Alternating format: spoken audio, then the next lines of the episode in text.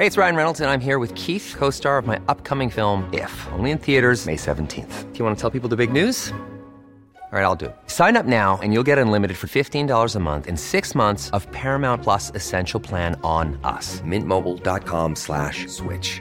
Upfront payment of $45 equivalent to $15 per month. Unlimited over 40 gigabytes per month. Face lower speeds. Videos at 480p. Active Mint customers by 531.24 get six months of Paramount Plus Essential Plan. Auto renews after six months. Offer ends May 31st, 2024. Separate Paramount Plus registration required. Terms and conditions apply if rated PG.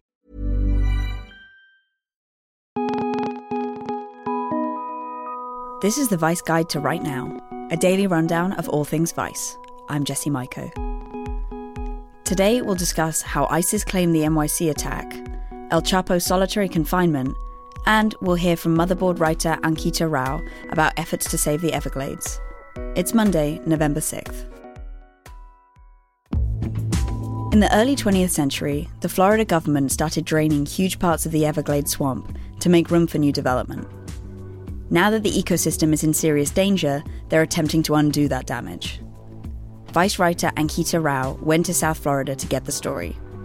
Here she is speaking with Motherboard features editor Brian Anderson about the project.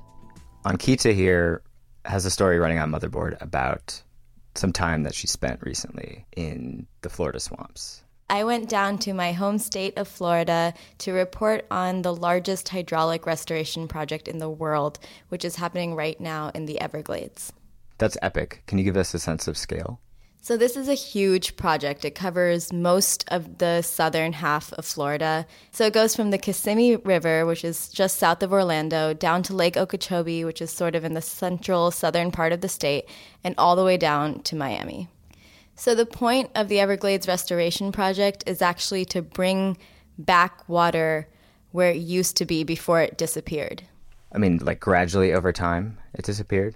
Yeah, so this happened over the course of most of the 20th century the Florida government started to reroute water away from its natural flow down to the Everglades wetland in order to make space for agriculture and farming and people's homes and basically boost the economy and allow a lot more people to move into Florida.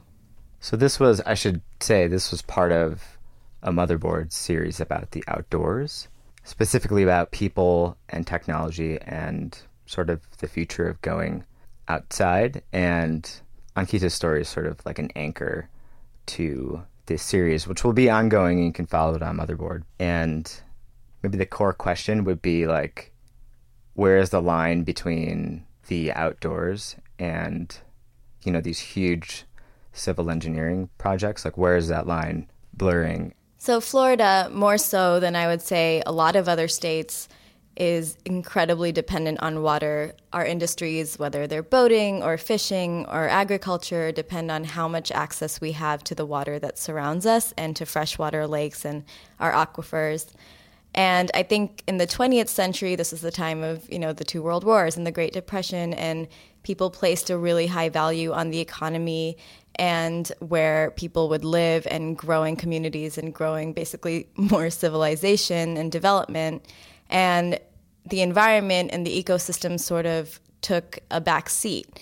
And now we're actually spending billions of dollars to recover that natural ecosystem that we lost because you can't really have the rest of it without that. And of course, you know, looking at all of the climate models, the Earth is just going to keep getting warmer and sea level rise is going to just keep going up. So, looking ahead over like the next decade or two, how is the project going to come up against the forces of nature that could just make it not a successful project in the end? And I guess what's at stake for the people who you talked with down there, just regular folk? Yeah, that's a great question. And I think the stakes are really high for everyone from the Army Corps to environmentalists to the people living in that area.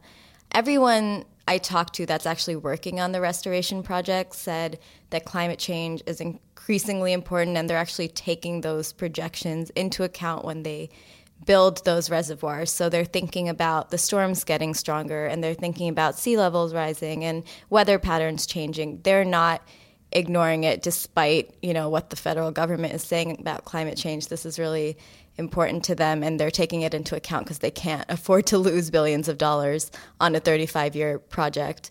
And I think it's even more intimately concerning for the people that are living around Lake Okeechobee or living on what used to be Everglades wetland because these are people who are seeing climate change every day in their lives. So if another storm comes through, all of the communities around Lake Okeechobee are again going to be holding their breath, just like we saw with Hurricane Irma this summer, um, because one storm could break the barriers of the lake if it, if they're not reinforced in time, and you know one storm can flood houses throughout the Everglades, and that's you know that's thousands and thousands of houses and lots of towns that could just easily be swept away. So, yeah, I would say this is a high stakes restoration project, and it's something that, at least for now, everybody in the state is extremely concerned about and seem extremely invested in.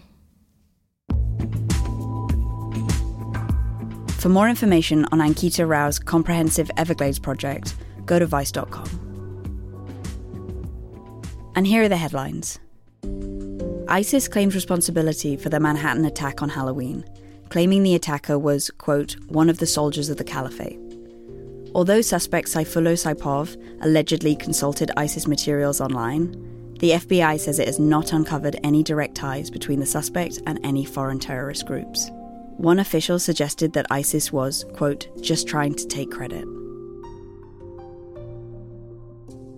And the drug lord known as El Chapo was captured today. He is the alleged head of the Sinaloa cartel. Guzman has pleaded not guilty to charges. He oversaw a multi billion dollar trafficking operation responsible for murders and kidnappings. Since January, the world's most notorious drug lord, Joaquin Guzman, or El Chapo, has been held in solitary confinement at the Metropolitan Correctional Center in downtown Manhattan. On Thursday, his attorney filed court documents stating that Chapo has developed a, quote, inability to remember people, places, and events. The lawyer, A. Eduardo Balarezo, claims that nearly a year of extreme isolation at a maximum security federal jail has caused, quote, a marked deterioration in his mental state. And he has requested, quote, a thorough neuropsychological evaluation for the accused kingpin. Chapo's symptoms include auditory hallucinations, paranoia about the government recording his cell and legal visits, and depression. The former Sinaloa cartel leader is scheduled to go on trial in April in Brooklyn on charges that could lead to life in prison. The conditions of Chapo's confinement has been a contentious issue since his extradition from Mexico nearly 11 months ago. But the government claims the precautions are necessary to prevent Chapo, who twice escaped from maximum security prisons in Mexico, from attempting another jailbreak.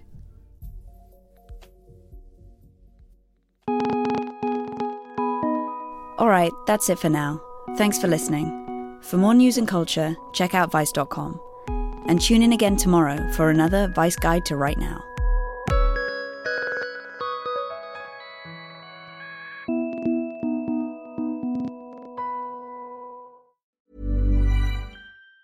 Even on a budget, quality is non negotiable. That's why Quince is the place to score high end essentials at 50 to 80% less than similar brands. Get your hands on buttery soft cashmere sweaters from just 60 bucks, Italian leather jackets, and so much more.